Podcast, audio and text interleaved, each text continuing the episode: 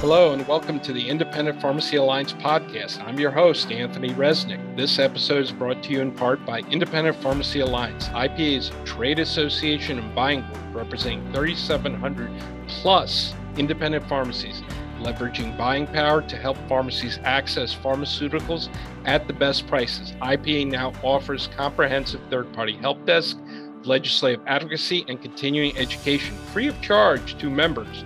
Learn more today at ipagroup.org. And we're going to do something different for this episode of the podcast. We're going to do a mailbag episode. We've gotten a lot of people who've uh, sent in questions. They want to get answers to some of their questions. And we decided, you know, let's respond to the listeners. Let's take a look at our mailbag and see what we got. And as part of this episode, I want to introduce the producer of the podcast, Zach Stone. Zach produces the IPA podcast. Hi, Zach. Hey, Anthony. How you doing? I'm good. I'm good. How you doing? I'm doing very well. Excited about this. I, to be honest, was Mhm. surprised we got any mail for an independent pharmacy podcast, but here we are. We got about 10 questions here. Zach, I am shocked as well that we have received any mail on a podcast where we talk mostly about pharmacy benefit managers. But yeah, we actually did get some mail. We got some questions, and we thought this would make it a really good episode just to answer some of the questions from the listeners.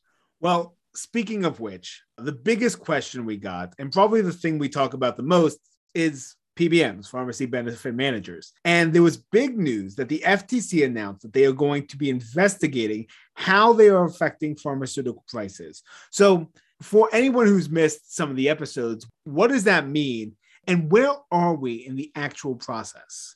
Sure. So FTC stands for Federal Trade Commission. This is a huge, huge thing. For years, there have been all sorts of advocates who've been asking the Federal Trade Commission to investigate pharmacy benefit managers when it comes to drug pricing. And unfortunately, it's never happened. The reason why is it's really from the top, the leadership at the FTC. They never wanted to do it. And the last podcast episode that we did, we actually found out why they didn't want to do an investigation. That's because they really never looked at pharmacy benefit managers as an issue or in terms of an industry that needed to be regulated. They always looked at them as the consumers. And I think now with these increased prices in prescription drugs, they're saying, look, you know, we got to take a deeper look into this industry, find out what's going on under the hood, and see what they're doing to raise prescription drug prices on consumers.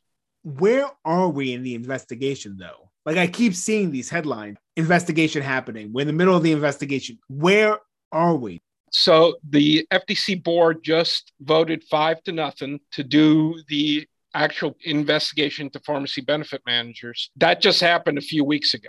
Okay. And now they're in the process of getting the investigation started. So nothing happened yet. So they're going to start an investigation. They're going to get comments from the public, from various advocates, from various associations on how PBMs, who are the center of the drug supply chain, influence drug pricing. How long is that going to take? Could take six months to a year. None of this stuff ever happens quickly. The wheels of government are really slow. Sure. And it, it took almost a decade or more just to get this investigation off the ground. It's probably going to take about six months to a year before the FTC comes out with its findings and takes some potential action. Can I ask, are you optimistic?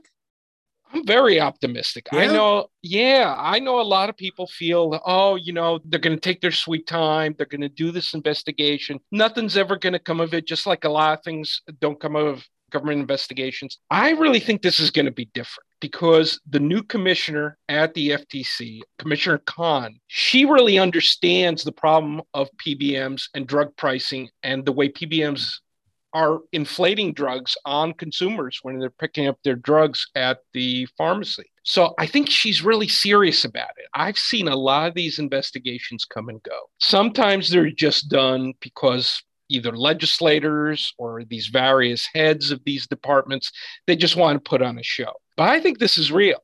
And I think they've heard from thousands and thousands of consumers, from advocates talking about the issues that PBMs inflict on them in terms of drug pricing, how PBMs play doctor and they overrule a doctor's orders in terms of which prescription drugs they're supposed to take. So I think they're really serious about it. I think after about six months to a year, I think we're going to get some interesting findings on PBMs. And I think they're going to take some real action. Now, this is a question we got, and it was further down the list, but it may be worth talking about right now. And we've covered this before, but it may be worth repeating. What can the average listener, the average independent pharmacy owner do? Like, what should they be doing right now to help in this process? What they should do is they should go to the FTC's website and they should send their comments. If a consumer or a pharmacist or pharmacy owner ever had any type of negative interactions with a PBM where they were not able to dispense a prescription drug that the doctor wrote out for the patient, where they were audited for frivolous reasons, where there was any kind of abuse that may have occurred between a PBM to a pharmacy or to a patient, notify the Federal Trade Commission. We're going to have links on our website and links when we release this podcast. We're going to have links where you can go and make your voice heard. Now, one of the other questions we were getting a lot of is if this actually will do anything, because a lot of the laws right now, they're not enforced when they are passed. So they want to know why aren't the laws enforced? So a lot of times people think, well, when the president or governor signs a law or signs a bill into a law, that it automatically gets enforced. That's not the way it usually works. Most laws have to go through what's called a regulatory process. And that's the process where there's sections of government called departments. And departments are the ones that enforce particular laws. And so a law will go to a department and they'll have six months to a year where they're going to deliberate on how to regulate or enforce a law. And that's why it takes so long. It takes about a good six months to a year for the government to decide one, how are we going to enforce the law? Two, how are we going to do it in a way that's going to work but not hurt people in the process, how it's not going to have unintended consequences. And that could take a long time. So the first process is you pass the law. The second part of that process is the department that's going to regulate it, they have to go through this six months to year regulatory process where they actually figure out how they're going to enforce it. And I know they say, Anthony, that takes a really long time, but unfortunately, that's the way our system of government works. And it's designed that way so that when actions are taken by the government that they don't rush into anything and inadvertently hurt people. So we got another question about the FTC, specifically about a statement that they released. And he wasn't sure about the accuracy of this, but they asked Did the FTC just put out a statement that PBMs are bribing drug manufacturers? Well, they didn't actually make the accusation that PBMs are bribing drug manufacturers, but they alluded to it. Okay. They said that the rebates that the manufacturers are paying PBMs could be considered a bribe if the PBM is doing it to place a higher cost drug on their list of drugs that they sell patients. So sometimes what a PBM does is, in order to make money, they will only sell drugs to the patient if those drugs are higher priced. That way they get a bigger discount. And so the FTC stated that that could be considered a bribe. So wait, so what does that mean? So it's it's kind of convoluted, but I'm trying to figure out a way to say it where it's not so convoluted. So PBMs demand discounts from drug manufacturers in order to place a manufacturer's drug on their formulary, the list of drugs that they sell. So the accusation that the FTC is making is then in certain circumstances, the PBM will place a higher cost drug on their formulary because they're getting a bigger discount. Right, right, right, right. Yeah. Right. So what of it? So the patient is paying more. Does that mean the pharmacy is paying more? The owners? The business owners? No, not the pharmacy, but the patient. The okay. patient is paying more money at the pharmacy counter. And this is just shoved down their throats. It is. It's just shoved down their throats. There's nothing they can do about it. And that's why the FTC is investigating it. Got it. Got it. Got so it. So the okay. FTC is investigating it. But they're also saying, they put out a statement saying, even before the investigation is done, that they're currently now already looking for if this is happening, if there are bribes currently occurring. So this is even going beyond the investigation. They put out a secondary statement saying that they're actually looking right now to see if there is any bribery occurring by PBMs at this point, that they're demanding that the manufacturers pay them higher rebates for higher cost drugs. That's why they're not putting low cost drugs on the formulary. Got it. Okay, okay, okay. All right. Well, let's move away from the FTC for a little bit. One of the other questions we got were the new CMS DIR fees. Right. What do those CMS DIR fees rule do? Like, how will it help the pharmacy owner? Well, it's going to be a huge help to the pharmacy owner. So, all congratulations to the National Community Pharmacy Association. They've been fighting for this for at least the last decade to decade and a half. Basically, what this will do is that the new regulation going into effect in 2024 will mean that any pharmacy fees that the PBM is extracting from the pharmacy after the pharmacy is reimbursed can't happen retroactively. It has to happen at the point of sale. So the PBM can still take a fee from you in the Medicare Part D program, commonly referred to as DIR fees, but they can't do it on the back end. They have to do it at the point of sale while the transaction is happening. So what this is going to do for the pharmacy owner is that if they know exactly what their fees are at the point of sale, they're going to know exactly what they're getting paid. What's been happening for years is that these fees are extracted retroactively or after the pharmacy was paid. So just imagine this, Zach. You got paid, you got your paycheck, but then a few weeks or a few months later, your boss comes back to you and says, You know what? I overpaid you and I'm going to take this money back. They're not going to be able to do that anymore. So the pharmacy will know exactly what their reimbursement is going to be or what they're going to get paid at the point of sale when they're dispensing the drug to the patient. So that way, there won't be any guesswork involved. That's it. the problem with pharmacy. Ton of guesswork involved all the time to determine what your true payment actually is. So this should stop some of that.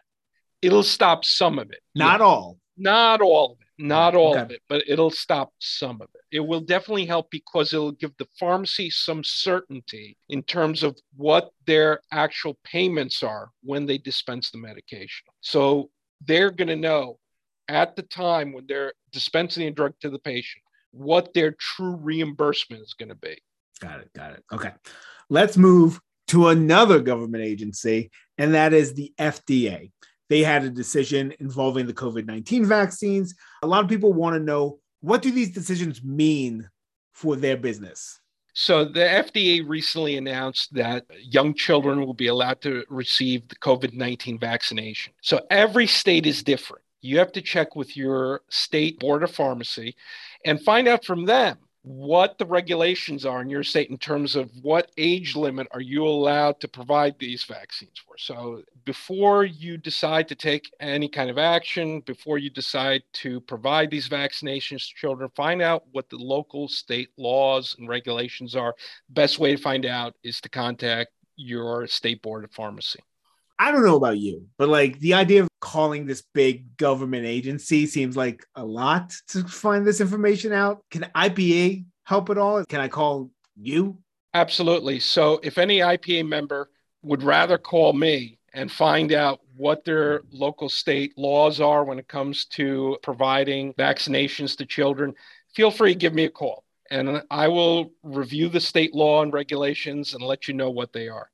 And personally, we didn't get a question, but I'm kind of wondering how did pharmacies do? Like, how did the IPA members do? How were they treated during the pandemic? Specifically, I guess, from PBMs?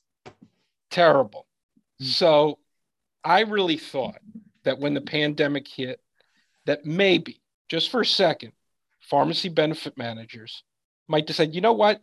We're in this once in a lifetime pandemic.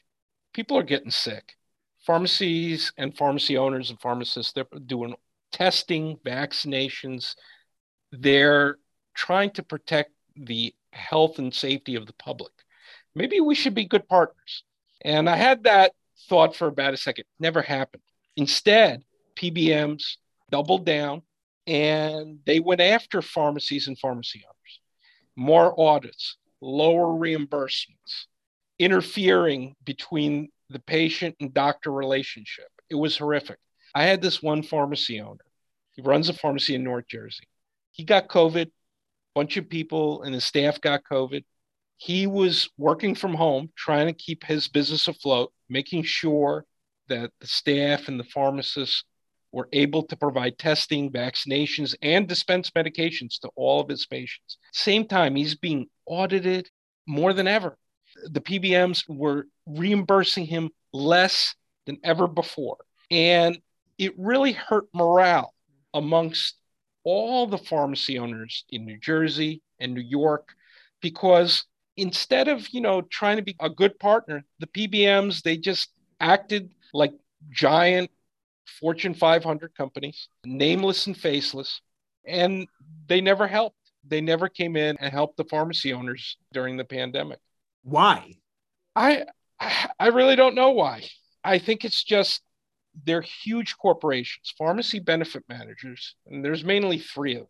And they're giant corporations. They just don't care. I think they really don't care if independent pharmacies go out of business around the country. And they really don't care about whether patients are being provided proper care. All they care about is the bottom line. Got it. Well, speaking of the bottom line, one person asked an independent pharmacy in Indiana just started a wine club. I've also heard of independent pharmacists embedding themselves in the offices of private care physicians. Is this something I should be engaging with to attract customers? I think a lot of pharmacy owners should think outside the box. For a lot of pharmacy owners, when they think about their business, they think dispensing, dispensing medications. That's where I make most of my money, not really caring about anything else. But there's some pharmacy owners that are looking in at different avenues to generate revenue. Something like that sounds like a really interesting thing to do. There was this one pharmacy owner who put a coffee shop coffee and ice cream shop into their pharmacy and actually attracted more business. People were coming in with their kids, not just to get medication, but to get some coffee and ice cream. Sure. And when they went inside, they said, Oh, by the way, this is my friendly neighborhood pharmacy. And a lot of people were thinking, you know, I really like this place. And they decided to switch their prescriptions from a large chain to this particular independent pharmacy. So something like that can get people interested to come and frequent your business. Can I ask, as an outsider, it seems like such a hassle to switch your prescription. How does the business owner convince the public that it's easy to do and ultimately it's for the better to switch from a big retail chain to a local pharmacist? Like, how can we convince the other customer or prospective customers of that? I think, you know, it's kind of hard to convince them of that because independent pharmacies, they provide that personal touch, that personal care for patients. And it's kind of hard to convey that if the patient was always going to a chain pharmacy and never actually experienced that. I think it's what you said, Zach. They need a hook, a hook like a coffee shop, something to attract patients into their pharmacy. And then once they attract those potential customers into their pharmacy, let's say with a coffee shop, some of pharmacies they sell toys to kids like Legos and other things. Once you attract those people into your shop, then they might say, you know, this is a really nice place. They're going to think maybe I should try this place out. You could talk to those folks whether they're coming into your shop for coffee, ice cream, Legos, toys, you name it, whatever you might be providing, vitamins you could talk to those patients and get to know them, get to know them on a first name basis. And then they might say, you know what? I like this pharmacist. They're in my community. I'm getting this personal feel from them. Maybe I should switch. And every pharmacist will be able to tell you it's really easy to switch. It's really no hassle. All you have to do is provide your prescriptions to the pharmacist and it's seamless. They'll do it for you. Got it. Well, if they're doing all this, it's tough to file for PBMs for low reimbursement. So another question that we got was someone who hates doing just that. So, can you explain what the New Jersey PBM appeal law does and what the new bill is going to do? Sure. So we've had a law in New Jersey for the last at least three, four years where if a pharmacy gets reimbursed really if they get paid very low or below what's called the acquisition cost, then they can file an appeal with the pharmacy benefit manager. And the appeals usually is pharmacy owners telling the PBM, look, you paid me a small amount. I was supposed to be paid more. You owe me more money. Really, it's always been up to the PBM where they decided whether you won or lost. But under the New Jersey law, if the PBM says, no, we paid you the right amount, well, they actually have to tell you where you can purchase that drug at their reimbursement rate. And if they can't tell you where you can purchase that drug at their reimbursement rate, they have to actually increase your reimbursement rate. So it's incumbent upon the PBM to tell you where your pharmacy can purchase that drug at the PBM's reimbursement rate or below the PBM's reimbursement rate. For the longest time, it's really been up to the pharmacy owners to try to fight with the PBMs to try to get them to adhere to the New Jersey statute. But there's a bill that's moving through the legislature right now, which will have more enforcement mechanisms from the state to hold the PBM's feet to the fire so that they do actually follow the law so that the pharmacy owner doesn't have to constantly fight with them on these appeals. Nice. That's a good get by you guys. I think so. The bill is still moving through the legislature, okay. and we're hoping that it's going to get signed sometime this summer this summer. That's great. That'd be great if that happened that quick. That would be awesome. Okay. So we didn't get this question, but I have this question. Do you ever get tired of talking about PBMs? I feel like we talk about PBMs every episode. Do you ever just get, oh my God, can't we talk about something else? Well, that's what my wife tells me all the time. She always tells me I got to stop talking about PBMs. But some days I do get tired of talking about PBMs, but you know what? They provide me with so much material, Zach, sure. that I always have something new to work with. I think one of the things that, if you really delve into the PBM industry, they're really kind of funny because they have so much control over our everyday lives. Most people who are in their 40s, 50s, 60s taking some sort of medication. And PBMs, they have so much influence over how much you pay, for those particular drugs. They have so much influence about uh, which drugs you actually take. And they're constantly providing me with new and better material. So I feel in some ways I'm kind of like a comedian. I'm constantly getting all sorts of new material on PBMs. So they never, I can say this PBMs never let me down with new and interesting material to talk to legislators about. So we're just going to keep doing this? I think we're going to keep doing this. okay. I think so. I think we're going to keep doing this. Someone else asked, uh, Anthony, you ever going to do a video podcast? No, nobody needs to see a video podcast because this is a face made for radio. uh, there's there's really no need for a video oh, podcast. No, come on, look at that put Let me tell you, I can see this put It's a great looking face. Thank you, Zach. I appreciate it. One of the other questions we got was who thought it was a good idea for you to do a podcast? Well, that's a really interesting question, Zach. So, not in a million years would I have ever thought that I would be a person doing a podcast. But our great leader at IPA, John Giampolo, the executive vice president, he actually came to me and said, You know what? I think you should do a podcast because I find you mildly entertaining. So, my answer to the boss is always yes, absolutely anything you want, boss. So here we are doing the podcast. And if you agree with that, by the way, it would help us out immensely if you rate and reviewed wherever you get your podcasts. So wherever you get them, five stars, write a little review. It always helps flow the traffic, push us up a little bit. So uh, if you do like the podcast, do remember wherever you get your podcast to rate and review. And the last question we got is what do you think of Beyonce's new song? You know what? I who's Beyonce? No, I'm just come kidding. on, Anthony. Yeah, I, I, come I'm on. Just, I'm just kidding around. I, I, haven't gotten around to it yet, but it's in my playlist. It's my Is playlist, it? and you know what? That's a lie. Soon, That's a lie. As soon as we're done with this podcast, I'm gonna hit play just to listen to it. That's a lie. What is actually in your playlist?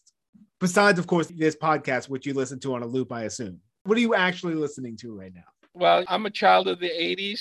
Got it. So I grew up listening to Ozzy Osbourne Metallica, Led Zeppelin. That's kind of my speed. That's, Is that what you do? At. Like when you're on the way to go fight the PBMs, just put on a little Ozzy or Metallica. No, that's dun, dun, dun, dun, dun, dun, dun, dun. I, w- I wish I could. I wish I could deny it, but I can't. When I drive on my way to Trenton before a committee hearing and before we do battle in the committee hearings uh, with the PBMs, yeah, I listen to Ozzy.